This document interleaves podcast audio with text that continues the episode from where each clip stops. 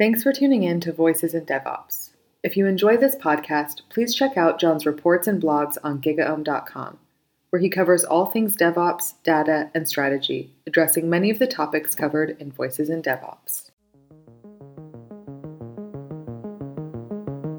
Hello and welcome to this, or should I say, benvindos to this week's uh, edition of uh, Voices in DevOps, where I'm delighted to welcome uh, Manuel Pais, uh, um, who is Portuguese, hence my uh, uh, throwing into words from Portuguese there. That's all I know, I'm afraid. So I'm going to stop there and uh, hand straight over to you, uh, Manuel. You're, you're, you're a consultant in DevOps. You're a delivery coach.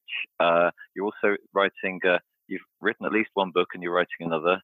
Um, so maybe you could tell us a bit about yourself and, and kind of what got you to here and I know we're going to be talking about the topics of the books, but uh, why those books? I guess because a, a, book is just a kind of uh, capturing what you felt needed to be said in, in, some ways. So, so maybe yeah, just start with you.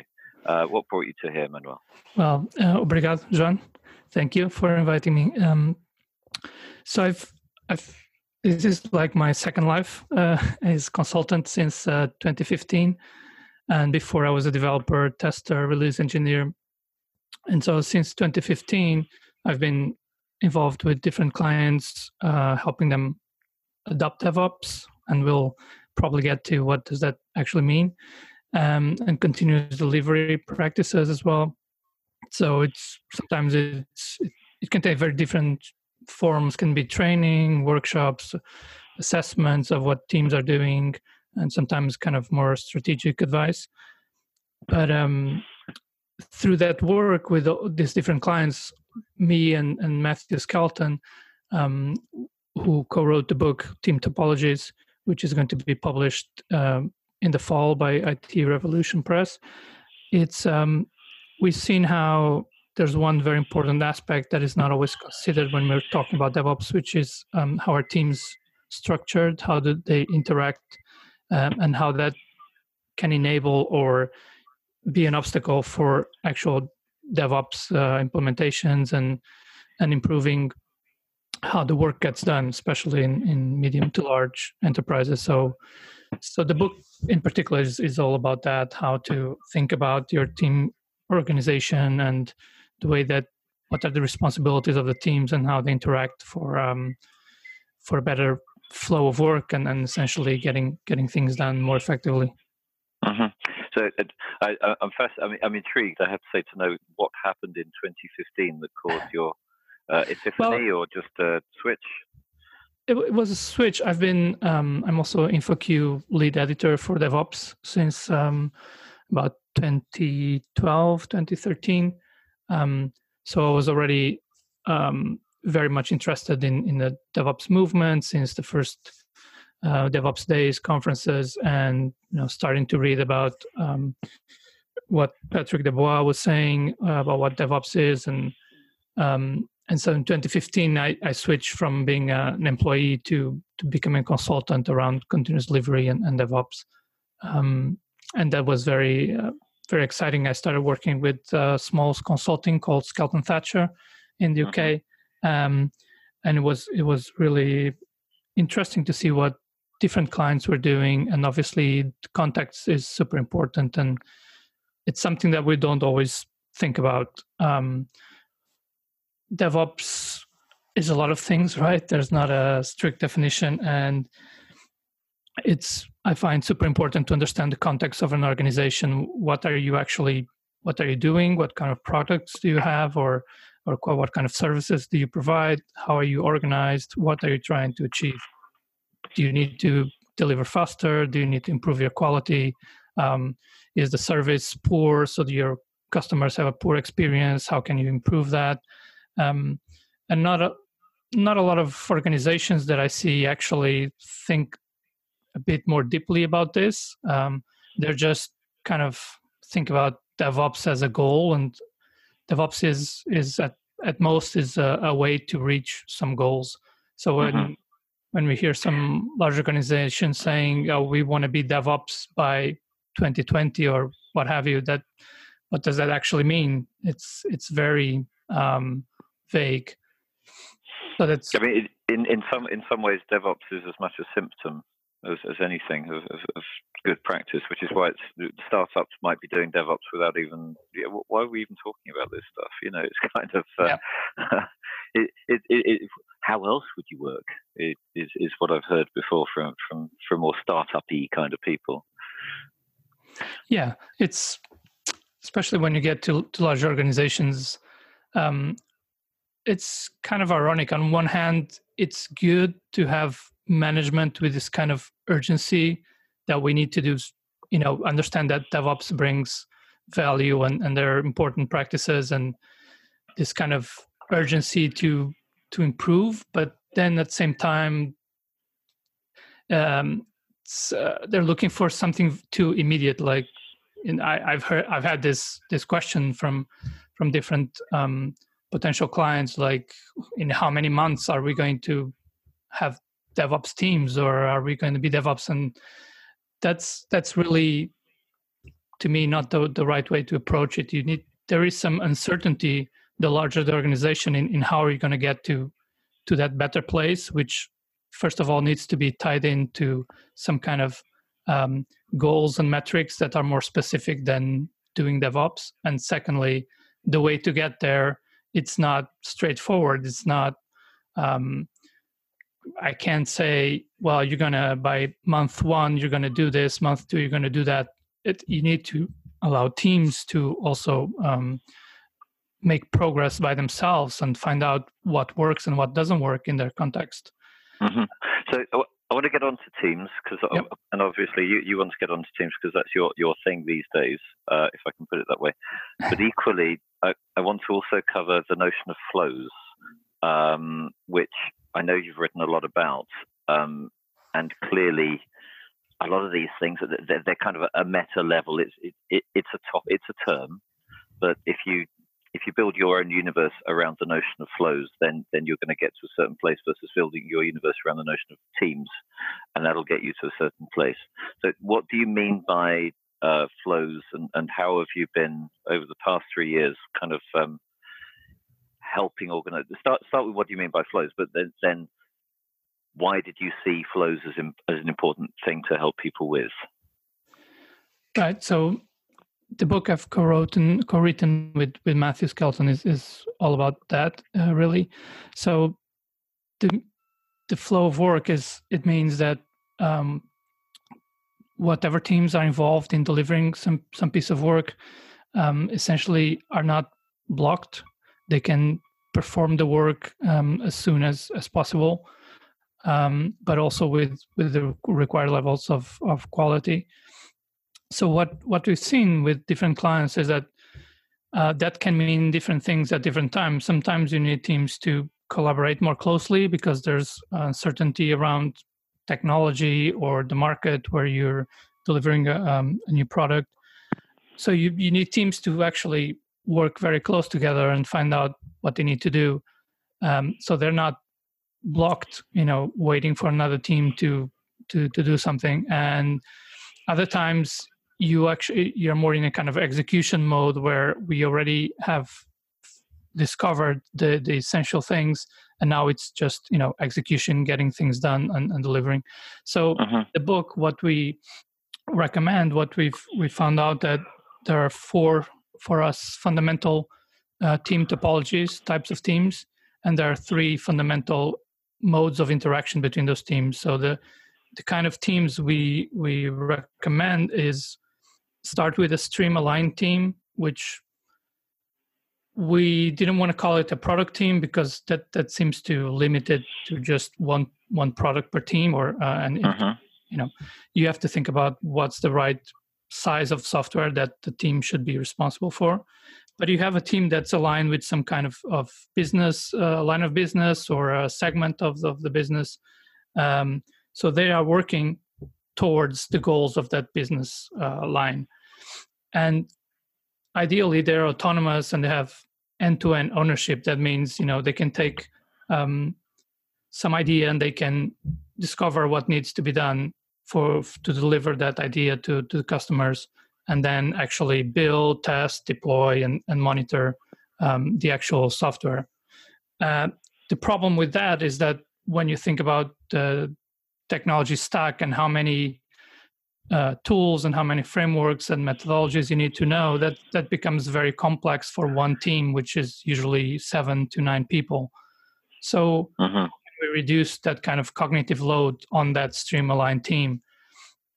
Uh, that's where the other topologies come in. So uh, we've seen that a very successful pattern uh, across many organizations to have a, a platform which provides you know a, a, set of, of services or at the very least um, a set of documentation that helps the stream-aligned teams do their work without having to know uh, all the details about how to monitor how to deploy etc and those are so you will need some kind of platform teams. You will need also ideally enabling teams. What we call enabling teams are those uh, which are more um, expertise focused. So you can have an enabling team around test automation for example or um, user experience. Those kind of uh, functions which don't always make sense to have a full-time person in a stream-aligned team. You need a team to have that capability though. So you you can have a, a enabling team that is essentially orbiting around the the stream-aligned teams and helping them build those capabilities so that they can do the work without being uh, experts. And a fourth kind of team is um, what we call complicated subsystem team. So in very special very kind of rare occasions where you have kind of phd level algorithms or, or components that really need super specialized people, then you might have a team that's dedicated to that, even if if that component's not um, directly aligned to business uh, to to business segment. But um, that team should also kind of provide it. It's it's like a service. So other teams that are using that component should see it as a service um, that they're being uh, given by the, the that team. So those are the four fundamental topologies, stream-aligned, uh, enabling, platform, and complicated subsystem. And then we have three interaction modes between them.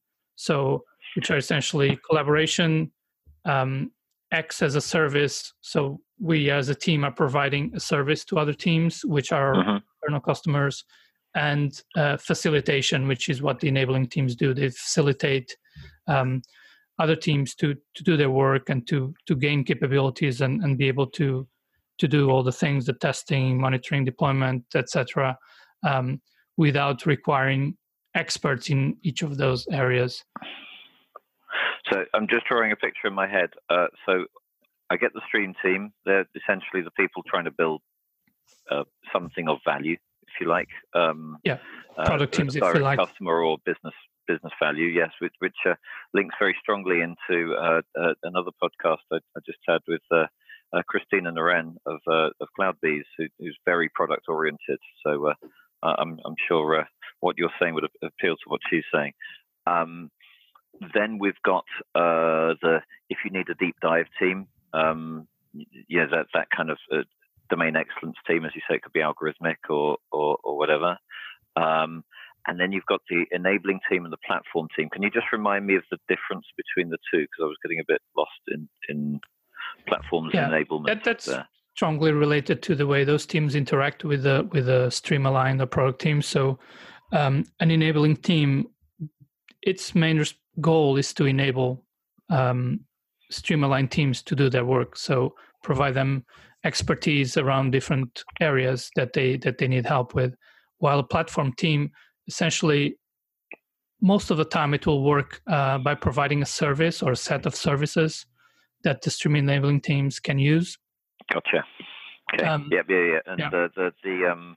but the- this changes over time so you said. that's yeah i think just to make that point i think that's the difficulty that um, people tend to think of this as a static thing. This team does this and that team does that. But the way they interact over time changes. So if we are imagine we are you know we've been using aws and now we want to um, adopt kubernetes.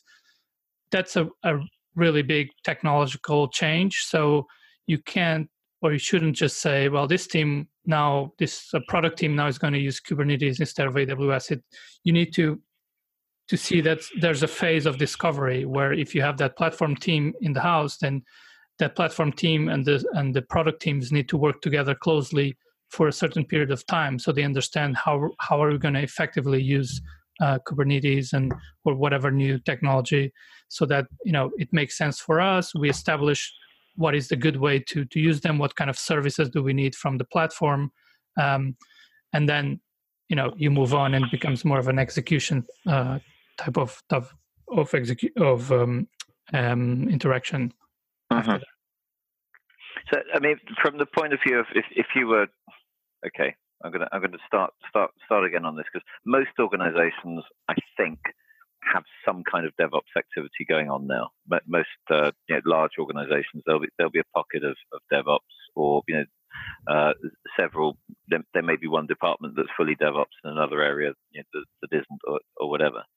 Um, when you're going into organizations relatively green fields, let's say, um, what's the chicken and what's the egg in this? I mean, do you do you start by saying first thing we need to do is sort out um, uh, your team structures or how you uh, manage your teams, or do you start by saying let's let's just see what problem we're trying to solve here and, and let's do DevOps right versus wrong it, from a flow perspective? Um, where, where, where, do the teams where, where does team management really start kicking in?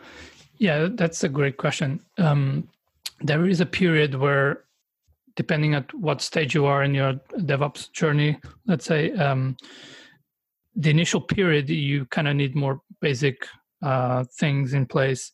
So before the team topologies book, we also we have an online catalog of DevOps topologies, which uh, became quite um, quite well known because it's a simple, very approachable way to think about team structures, just to get the first idea of, well, we can have um, a dev team and an ops team collaborating closely, or we can have uh, cross-functional teams that you know actually have ops expertise inside them. Different kinds of ways of organizing teams. I think that's that's a good start, just to get mm-hmm. an overall idea of what kind of teams do we have now, what kind of how are they collaborating right now and where do we want to go but at the same time if if you're in a very um, if you're in a large organization and like i said before there's just this goal to do devops without a very clear idea of what you actually want to achieve then um, i like to start by doing team focused assessments so let's focus on a team level what does this team need to do to improve the way they work and the way they deliver. Um, so you start with one team, then a second team, and a third team. Uh, and the reason why this is important for me is because one of the key um, one of the keys for a long-lasting DevOps adoption is uh, ownership. So if you are if you just have a kind of top-down approach where teams are being told you need to do, do this and that and you need to be DevOps, uh, they won't feel the ownership of of that, right? So you need also the bottom up um, ownership where teams understand why they're doing things and they have a say in what you know what works, what doesn't. So you start from team perspective what are the practices and where do we want to go and then over time you can see what you know you can extract common themes and common ways of of, of doing uh, the work that makes sense for for multiple teams so that's i think the starting point that i recommend in in, in organizations which are let's say uh, further behind on on their mm-hmm. devops journey. And then at some point so we in devops we talk also a lot about CAMS right? Culture automation um, uh, measuring and, and and sharing. So all those things need to be considered and also the team structure. So i think for me the missing point is that how important the organization of, of teams and um, and thinking also about uh, conway's law for example uh, those things but they need a, you need a, some kind of maturity to be able to you know factor in the, the team topologies and, and and conway's law and things like that. So depending on where you are as an organization you might need to first focus at the team level inside each team what are the practices you know if you're not doing configuration as code uh, automated deployments etc then those are like basic pieces that you need to to have the teams um, working on. And then you you get to a point where the the benefits of devops are if you limit that to just those practices then you're you're not achieving kind of wider uh, benefits of having faster flow and, and being able to deliver more uh, more quickly and and uh, with more quality. Uh-huh. So that's where the team structures and thinking about how teams interact and you know explicitly um, considering responsibilities of teams and communication paths between teams. It's where the the, um, the value comes in. Of course, uh, everyone knows what Conway's law is, uh, and I did not just Google it. Um, uh, Sorry. Uh, um, maybe, maybe, maybe for our audience uh, who may be um, less quick on the Google button than I am, um, you could just uh, sure. So. Uh, Conway's Law, uh, essentially, Mel Conway wrote this paper, um, I think it was 19, 1967. Um, the key idea that was taken from that paper is that um, the your software architecture, not what's on the paper, but what you know actually comes out at the end of uh, when you when you deliver uh, will reflect the communication structures inside the organization. So that kind of uh, you know very old battle between uh, we wanted this architecture but then in the end was totally different. Uh, one of the main factors is because of conway's law because in practice when you are doing the work then the way that teams are structured and how and the informal communication paths between them um, they shape the final software architecture much more than whatever blueprint right. you had in the beginning. So if you've got a siloed uh, organization, you're going to have a siloed uh, software architecture. Exactly. For example. Exactly. So it's a bit like um, real programmers write Fortran in any language, um, which which also comes from from back then. Uh, so so yeah. what, what, you're, what you're saying with that is uh, yeah, that a very communicative uh, organization is, is is automatically going to fit in with this more collaborative approach, and then everyone else is going to need a bit of work to to get up to speed on, on, on kind of more collaborative team approaches. Yeah, and, and also when you think about Conway's law, the the consequence is that if we want a given architecture for our systems, we need to consider how is the structure of the teams to match that architecture because they have this kind of mirroring effect. So we want to think about um, how teams interact, which parts of the of the system each team is responsible for, or which services if you're if you're thinking about microservices architecture. So, mm-hmm. in fact, when we're you know there's there's this discussion between monolith and microservices what are the advantages and disadvantages um, one key idea is to think about okay uh, what is the right size of software for one team to own? Rather than thinking specifically about microservices uh, think about this team of you know five to nine people. What size of software can they own effectively where they are able to deliver it operate it um, and provide a good service around it? Rather than say okay this team uh, owns this uh, number of microservices and that team owns that, that other number. It doesn't matter as much how many microservices. What matters that the size of the of the overall software they're responsible for matches their capacity to do a good job of building operating uh, monitoring etc oh that's really interesting. I mean, there's, there's the um, uh, so you mentioned seven and i think back in my uh, DSDM dynamic systems development methodology uh, days, uh, I think teams of set seven were about kind of seen as you know, that that cross-functional team of that's, that's a good number. Uh, equally, I've heard the number 15 banded around uh, as far as a kind of you know, small, small organization, and, you never want to be bigger than that. Yeah, um, I think that's coming from um, Dunbar's numbers, isn't it? Where it uh, says. I'm on to Google again. essentially the core idea that we've we've taken also you know to, to in the book is uh, what he says is that you can have deep trust relationships relationships with up to five people in a team So we you, yeah, you know, a strong bond with uh, between everyone, and then you can have um, a good. How do you put it? Um, I think you can have um, still a strong relationship with up to 15 people. So you're able to to know what you know what the, the other people are doing you know and understand the dependencies. And then beyond 15 people it just becomes um, much harder. So gotcha.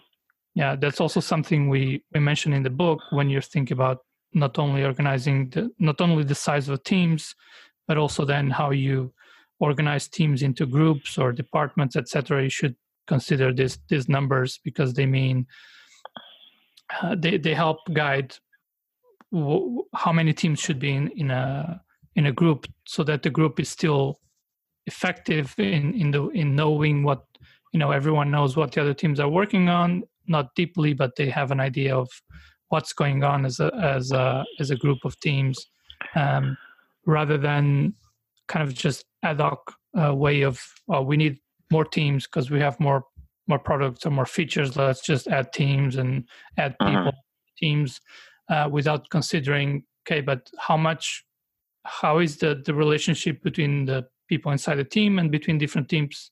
How is that going to work?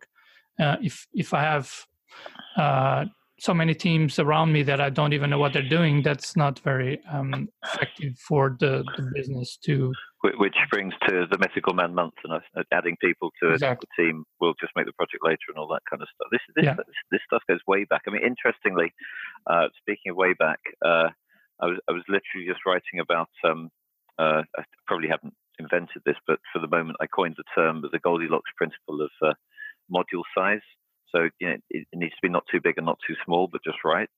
And um, I think if you're talking about microservices, for example, uh, we may end up with sure all of those kind of platformy microservices of a certain type can be managed by a certain team, and there is going to be some tolerances on, on, on that team level. So you may need nine people to do it, or you may only need five people to do it. But ultimately, um, it's about what you're saying is it is about mapping that kind of the need space. So, as you, for example, you, you, mentioned test automation as an enabling team. Um, maybe we just need three people right now to just help push that test automation thing through, and then that team will dissipate over time. Uh, but at other other places, you may actually have a platform team of eleven, uh, which is a bit clunky given what we're trying to do, but ultimately that you know that that's just the, the size of the job. So we, have got to work with intolerances on that stuff. Definitely. Um, okay. that, that kind of evolution over time. Uh, what do we need now? Do we need, you know, like you said, uh, test automation expertise? We need maybe an enabling team that's going to help uh, product teams or uh, stream-aligned teams to achieve that the right level of test automation. And maybe in in a year or two years, we don't need this enabling team anymore or the mm-hmm. in that team actually can be part of a become part of product team um, and that's what we don't see enough uh, thought about this this kind of evolution in in most organizations um, they just have a, a, org chart or a structure which is considered and it, it remains the same for for several years until they want to do kind of big bang reorganization where we're saying, oh, now for DevOps, we're going to to have DevOps teams, for example. Um, mm. And then you're going to be in this continual, you know, cycle of reorganization, which is typically quite painful for the people uh, in the teams.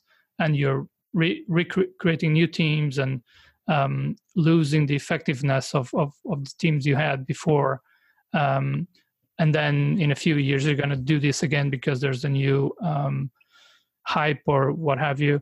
So that's that's not very effective. It's it's more important to think on a regular basis um, where are what do we need now and what what's coming next? What kind of uh, do we need to adopt new technology or new are we going into new new market or etc and what do we need to do? What do when do we uh-huh. to be more collaborative and discover um, more and deal with more uncertainty and when do we need to execute? And just you know we know what we need to do. We just need to capabilities to to have this you know end-to-end teams deliver and have as fast flow as, as possible. Um, uh-huh.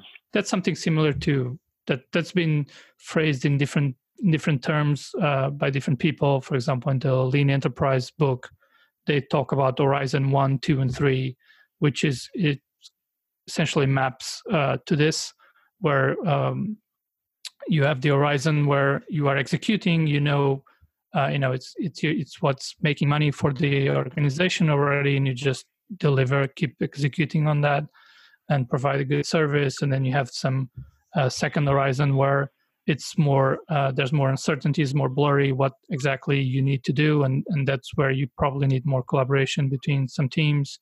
And then you have uh, a third horizon which is really things that are only going to actually come eventually to the market in in some years from now but you're trying to do an early exploration of um, where do we need to go and and what kind of larger trends uh, we need to think about. So you know if if we, if we look at the recent recent uh, past in in IT things like um, artificial intelligence and internet of things etc which you might you know if you've organization that has not done anything around that, you might want to start thinking, does this make sense for us? Where can we apply it? And um, uh-huh. that kind of horizon where you're just considering ideas so that you're not uh, then suddenly you you you you're like behind everyone else and you're like oh we need to do uh, AI or we need to do or or DevOps like we were saying.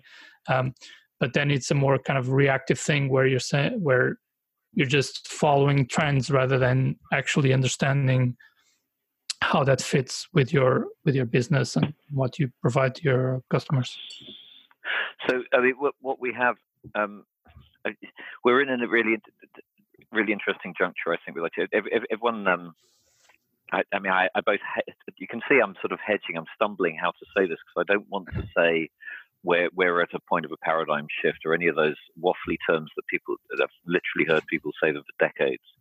Um, but what's really interesting about now is the fact that um, over the past three, four, five decades, we've seen a lot of IT best practice. It's fascinating how you reference things from 1967 and so on. Um, but um, where we're shifting to right now is actually fully embracing uh, IT and yeah, terms like digital transformation are being used a lot at the moment. And five years ago, we were talking about consumerization as this kind of problem to be solved. Uh, like suddenly, uh, technology is all around us and we don't like it. Whereas now, technology is all around us and we've got to accept it. And DevOps is a symptom of that, just as it's a symptom of other things. Sorry, this is a massively long preamble. I'm going to get to a question in a second. Um, I'm thinking about uh, some of the things that you're saying are essentially applying um, uh, new principles and old principles to to this changing context, and how once you've adopted them, once you have fully embraced uh, technology being all around you, once you have fully embraced lean and agile and, and so on, um, it's a very binary thing. You can't unembrace. There isn't another step to happen. You know, you're either not embracing it, then you're embracing it. There isn't a third step. Um, so I wonder how much of this whole conversation is about being on that cusp, being on that shift, and whether or not we'll still be having these same conversations in two years' time, or whether uh, the kinds of team structures that you're talking about in the book will just become the norm rather than the exception. Uh, the first question is, what do you think? The second question is, where are things going from your perspective, uh, and, and how, how do you see the future evolving? Um, so, in terms of thinking about this this team structures as as the norm, um, I would like that to happen. I'm not sure that's going to be the case. Yeah, everyone read your book, by the way. Yeah, it's it's going to be a great book. I can tell. So, I think read your book. There is more and more awareness that um, the way you do work effectively and, and with quality and providing good service um, has a lot of factors and also it's it's not you know it's clear that we cannot achieve that with this kind of um, waterfall model where you know we expect to plan everything in advance. So now it's it's clear that we need to accept uncertainty and, and certainly agile um, help with that a lot and and the fact that we things are not static so you need to you know you, technology is changing all the time uh, with the you know startups are disrupting existing markets all the time. So uh, uncertainty is, is key. And and what i find is that we now accept that more at within the um, delivery and, and software development teams. Sometimes at the organization level more kind of strategic level it's not always ex, uh, accepted yet that there's a lot of uncertainty and we need, we need to deal mm-hmm. with it. So i think the the team structures and interactions between teams um, thinking about that comes in line with accepting uncertainty and you know accepting that you need to evolve and what's working now it's not going to work in two years.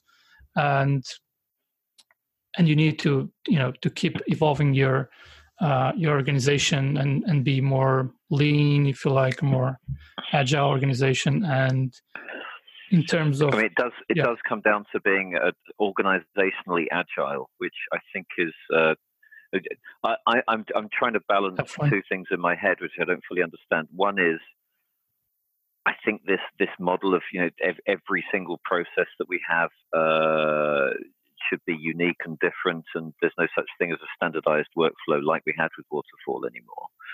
That to me is a bit of a problem because we're spending so much time reinventing all the time, and not uh, and that's distracting from the efficiency of actually doing in some ways.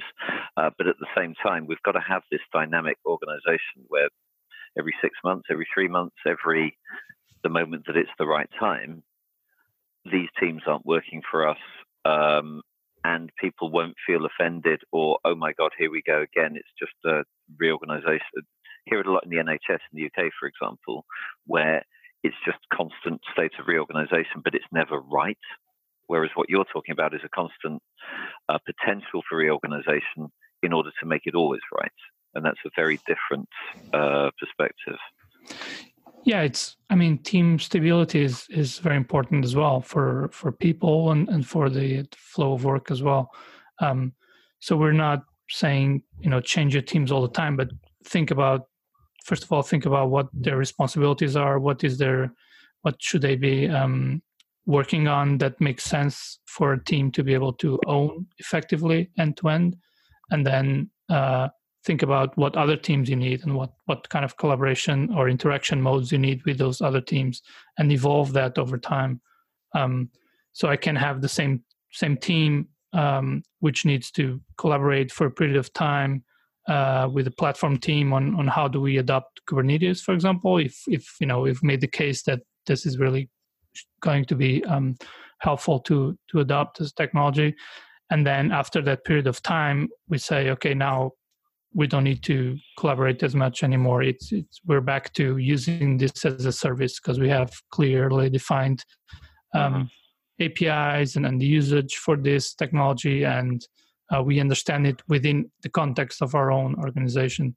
So, keeping teams stable is is important so that you don't have that constant feeling of we're always reorganizing but understanding that the way they work uh, with it with each other is can vary over time and, and should be explicitly addressed. I think that's the the key to be able to, yeah, like you were saying, um, manage and address all the you know the constant influx of, of new technology new ways of working um, we need to adopt them at, because otherwise we'll be um, uh, behind other organizations who are able to to go faster but at the same time we need to um, be explicit about it um, Which I guess is why uh, the, the notion of team topologies, um, this is going to sound like a pitch for your book, but um, it, it, it, genuinely isn't. Um, the, notion, the notion of topologies, i.e., patterns which we can apply, yeah. you're always the platform team.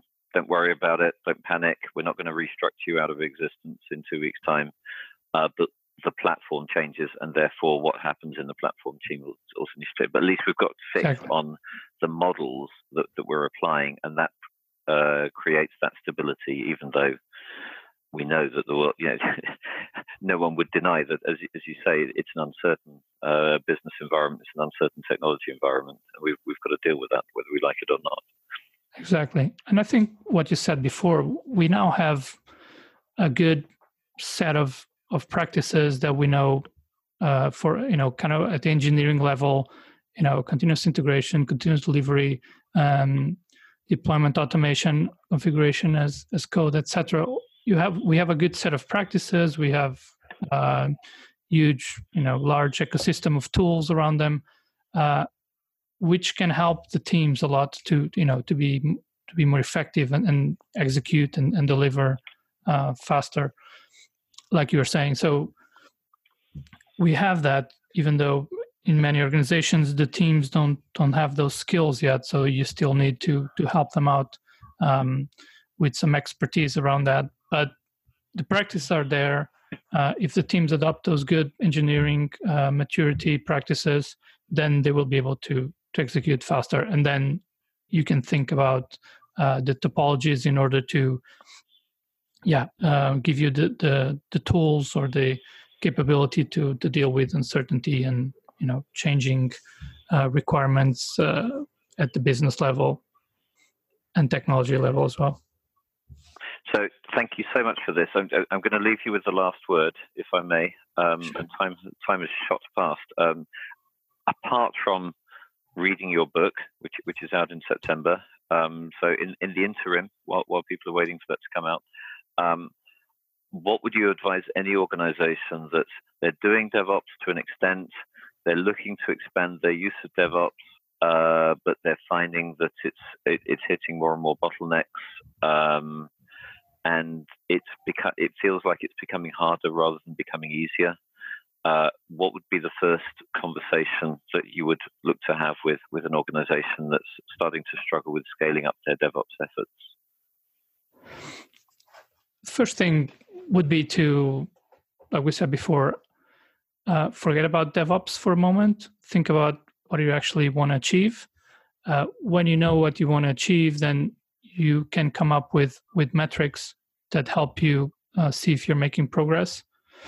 I know it's it's easier said than done, but just start somewhere. Start with some kind of, of metrics around quality, speed, operability, serviceability that can help at least uh, provide you the visibility of where you are now um, and how you are progressing over time.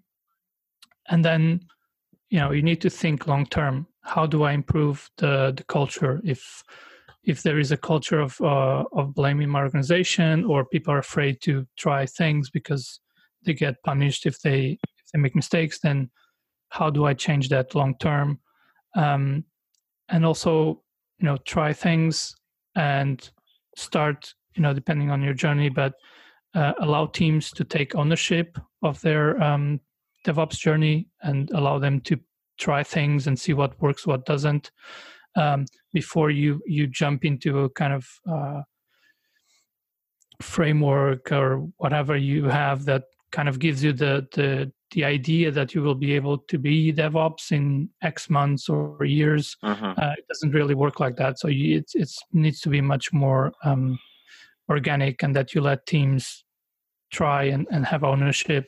So kind of bottom up approach, uh, while at the same time you are looking at what are the things that work and don't and then you know expand that to to the to the whole organization but it's a it's a long process so don't expect immediate uh, results um, allow things to to evolve but measure at the same time and think about how can you improve the culture and um, you know sharing of, of good practices because a, lot of times there's too much focus on on the tooling and automation, which is helpful. But when you look at the whole stream of, of work, it's the bottlenecks are often not there, are in, in other parts of, of the organization.